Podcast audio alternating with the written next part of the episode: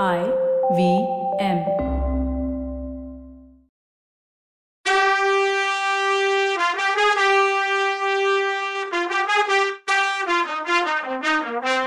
வணக்கங்க. நான் கவிதா பேசுறேன். வெல்கம் டு கதை பாட்காஸ்ட் பொன்னியின் செல்வன். இது எபிசோட் நம்பர் இருநூத்தி பதினெட்டு. பெரியவர் சபையில பேசிட்டு இருக்கார். கரிகாலனை நான் தான் கொன்னேன்னு சொல்லிட்டு நூறு வருஷ காலமா பழுவூர் வம்சம் சோழ வம்சத்துக்கு செஞ்சிருக்க சேவைக்கெல்லாம் களங்கத்தை உண்டு பண்ணிட்டேன். அத எப்படி தொடைக்க போறேன்னு தெரியலன்னார். அண்ணா அந்த களங்கத்தை நான் போக்குறேன்னு சொல்லிக்கிட்டு சின்னவர் தன்னோட கத்தியை உருவிக்கிட்டு கிட்ட வந்தார். சோழ வம்சத்துக்கு துரோகம் பண்றவங்க யாரா இருந்தாலும் அவங்கள பழி வாங்குறதா நீயும் நானும் சபதம் பண்ணியிருக்கோம். அதை இப்போ நிறைவேற்ற போறேன். உன்னை இந்த கணமே கொன்னுட்டு நம்ம வம்சத்துக்கு வந்த பழிய தொடப்பேன்னு சின்ன பழுவேட்டரையர் கத்திய ஓங்குனாரு. வேணாம் வேணாம். இங்க ரத்த சிந்த வேணான்னு சொன்னாரு சக்கரவர்த்தி. இளவரசர் அருள்மொழிவர்மரும் முதல் மந்திரியும் பாஞ்சு வந்து சின்னவரோட கைய புடிச்சுக்கிட்டாங்க.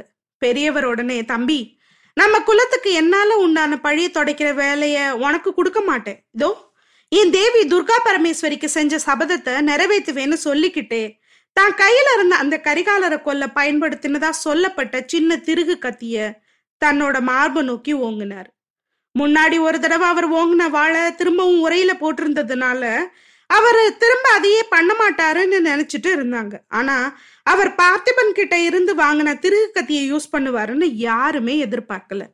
ஐயோ வேணான்னு அருள்மொழிவர்மர் கத்திக்கிட்டே அவர் பக்கத்துல வர்றதுக்குள்ள அது நடந்தே முடிஞ்சிருச்சு. நெடுங்காலம் வேரோட பலமா நின்ன தேவதாரு மரம் வேரோட பேந்து கீழே விழற மாதிரி பெரியவர் நெடுமரமா தரையில விழுந்தாரு. ஹா ஹா ஐயோ அந்தோன்னு பல குரல் சபையில கேட்டுச்சு. விழுந்தவர்கிட்ட பல பேர் ஓடி வந்தாங்க. அதே நேரம் கண்ணை மூடி ஒரு விதமா சிம்மாசனத்துல சாஞ்ச சக்கரவர்த்தி கிட்டையும் சில பேர் ஓடுனாங்க. மந்திராலோசனை சபை கலைஞ்சிடுச்சு. அன்னைக்கு ராத்திரி பெரியவர் சாவோட போராடிக்கிட்டு இருக்கத பலர் வந்து பார்த்துட்டு பெரியவரை கடைசி தருணத்தோட துன்பத்தை உணர்ந்து போனாங்க. அவங்கள சக்கரவர்த்தியும் அருள்மொழிவர்மரும் அனிருத்தரும் இளைய பிராட்டி குந்தவையும் கூட இருந்தாங்க.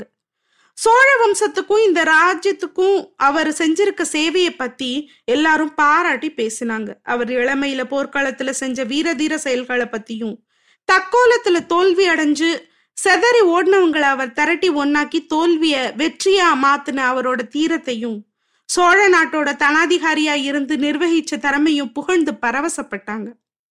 லாஸ்ட் மூணு வருஷமா நடந்தது பத்தி ஒரு வார்த்தை கூட குறிப்பிட்டு பேசாமலேயே பிரிஞ்சு போனாங்க. அப்புறம் அந்த நாலு பேர் மட்டும் அவர் படுத்திருந்த அறைக்குள்ளேயே அவர் பார்க்க முடியாத இடத்துல மறைஞ்சு நின்னுக்கிட்டாங்க. அப்ப சின்னவர் ஆழ்வார்க்கடியான கூப்பிட்டுக்கிட்டு அங்க வந்தாரு. பெரியவருக்கு பக்கத்துல கொண்டு வந்து அவனை உட்கார வச்சுட்டு தானும் உட்காந்துக்கிட்டாரு பெரியவருக்கு பார்வையெல்லாம் தெளிவா இல்ல மங்கல் ஆயிடுச்சு நம்பிய பார்த்துட்டு ஆஹா இந்த வைஷ்ணவன் இங்க எதுக்கு வந்தான்? நான் வைகுண்டத்துக்கு போக விரும்பல. சிவபதம் அடைய விரும்புறேன். தம்பி அப்படின்னாரு.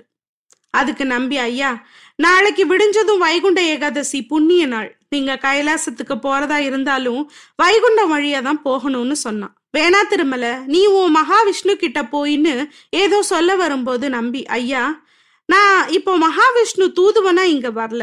என் சகோதரி கிட்ட இருந்து செய்தி கொண்டு வந்திருக்கேன்னு சொன்னான். அது யார் ஓ சகோதரின்னு கேட்டாரு பெரியவர். என்னோட பல நாள் வளர்ந்தவளை தான் சொல்றேன். நந்தினியை தான் சொல்றேன். ஐயா நந்தினி அவளோட நன்றியை உங்களுக்கு சொல்ல சொன்னான் கரிகாலரை கொன்ன பழி அவ மேல வரக்கூடாதுன்னு நீங்க ஏத்துக்கிட்டதுக்கு நன்றி சொல்ல சொன்னான் எத்தனை ஜென்மம் எடுத்தாலும் உங்க அன்பை மறக்க முடியாது அப்படின்னு உங்ககிட்ட சொல்ல சொன்னான்னு சொன்னா நம்பி. ஆஹா இன்னும் அவ அப்படிதான் நினைக்கிறாளா? நினைச்சு சந்தோஷப்படட்டும். எவ்வளவுதான் வஞ்சம் வச்சு அவ எனக்கு கெட்டது பண்ணியிருந்தாலும் அவளை என்னால மறக்க முடியல. கோச்சுக்கவும் முடியல. தான் உயிரை கொடுத்து சக்கரவர்த்தியை காப்பாத்தின உத்தமியோட பொண்ணுல்ல அவ நிஜமாவே அடுத்த பிறவியிலையும் என்னை தேடி வருவாளோ என்னமோ? அப்படின்னாரு.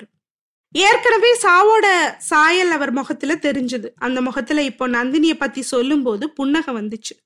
வைஷ்ணவனே யார்கிட்டயாவது ஒருத்தர்கிட்ட நான் உண்மையை சொல்லணும்னு இருந்தேன். இப்ப அதை உன்கிட்ட சொல்றேன். நான் எரிஞ்ச கத்தி இளவரசர் மேல விழல. அதுக்கு முன்னாடியே அவர் கீழே விழுந்துட்டாரு.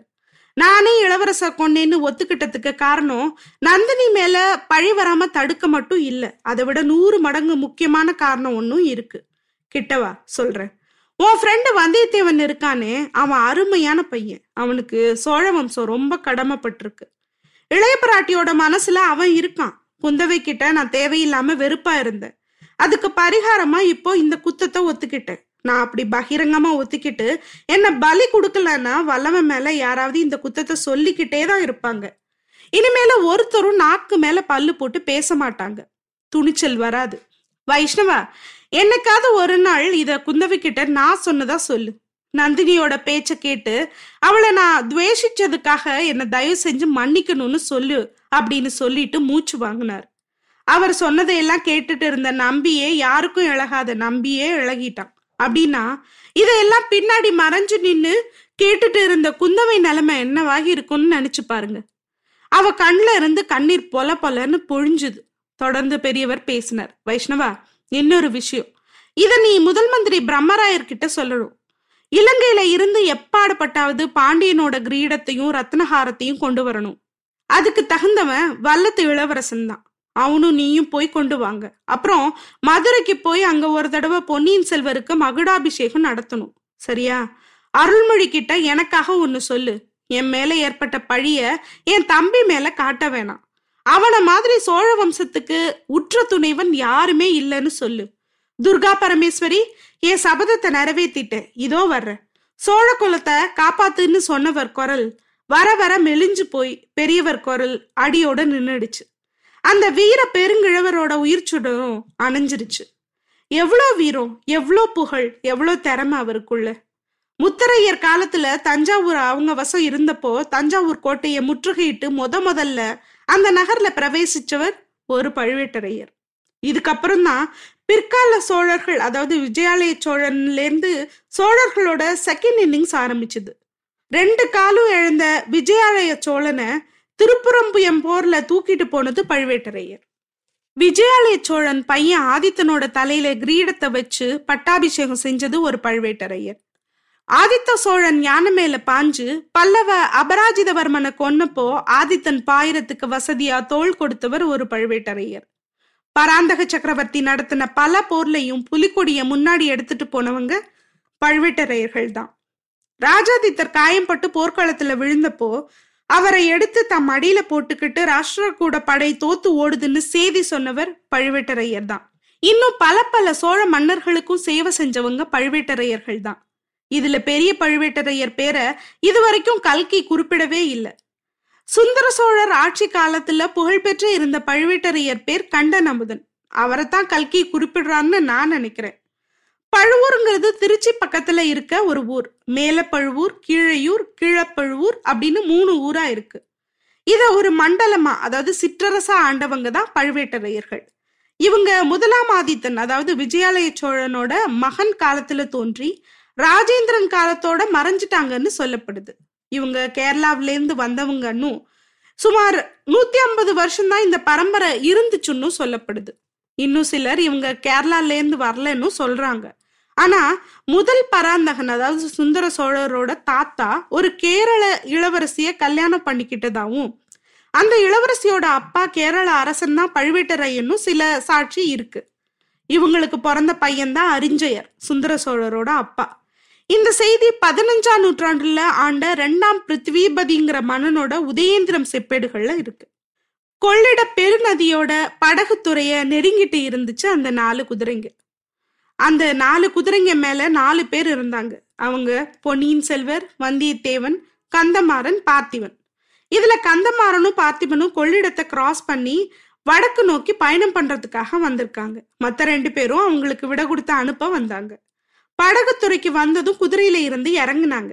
கந்தமாரா உன் ஃப்ரெண்டு கிட்ட இருந்த கோபம் எல்லாம் போயிடுச்சா? இன்னும் ஏதாவது மிச்சம் இருக்கான்னு அவனை பார்த்து கேட்டாரு பொன்னியின் செல்வர். ஐயா அவன் மேல கோபமா இருக்க என்ன காரணம் இருக்கு? ஏன் முட்டாள்தனத்தை நினைச்சு நினைச்சு பச்சாதாபப்படுறதுக்கு தான் நிறைய இருக்கு. நான் அவனுக்கு பண்ண கெடுதலை எல்லாம் மறந்துட்டு என்கிட்ட பாசமா இருக்கானே அந்த பெருந்தன்மைக்கு ஈடு இணையே கிடையாது. என் தங்கச்சிய நதி வெள்ளத்துல முழுங்கி சாகாம காப்பாத்துனானே அதுக்கு இந்த ஜென்மத்துல நன்றி கடன் செலுத்த முடியுமா என்னால? என் புத்தி ஏன் இப்படி கெட்டு போச்சுன்னு நினைச்சு பார்த்தா எனக்கே தெரியல. முதல்ல நினைச்ச மாதிரி மணிமேகலையை கல்யாணம் பண்ணி வைக்கலையேன்னு கஷ்டமா இருக்கு. அப்படி பண்ணியிருந்தா இன்னைக்கு அவ இப்படி பிச்சியா போயிருக்க மாட்டான்னு சொன்னா கந்தமாறன். அது என்ன அப்படி சொல்ற கந்தமாரா நதி வெள்ளத்துல விழுந்த ஷாக்ல கொஞ்சம் நினைவு தப்பி போயிருக்கு. கொஞ்ச நாள் போனா சரியாயிடாதான்னு கேட்டாரு இளவரசர். அப்போ கந்தமாரன் சாதாரண நினப்பு தப்புற வியாதியா தெரியல. மத்த எல்லாரையும் அவளுக்கு ஞாபகம் இருக்கு. எல்லா விஷயமும் ஞாபகம் இருக்கு. என்னையும் வல்லவனையும் மட்டும் அவளுக்கு அடையாளம் தெரியல. என்கிட்ட அவ எப்படி எவ்வளோ பாசமா இருந்தான்னு நினைக்கும் போது என் நெஞ்சு வெடிச்சிடும் போல இருக்கு. ஐயோ என் அருமையான அண்ணனை என் கையாலேயே கொன்னுட்டேனேன்னு அவ கத்துறது எனக்கு சகிக்கல. என்னால கேட்க முடியலன்னு சொன்ன கந்தமாறன். அப்போ இளவரசர் கேட்டாரு அது ஏன் அப்படி சொல்றா? நீ உயிரோட தானே இருக்க? அப்படின்னு கேட்டாரு. அதுக்கு கந்தமாறன் நான் உயிரோட தான் இருக்கேன்.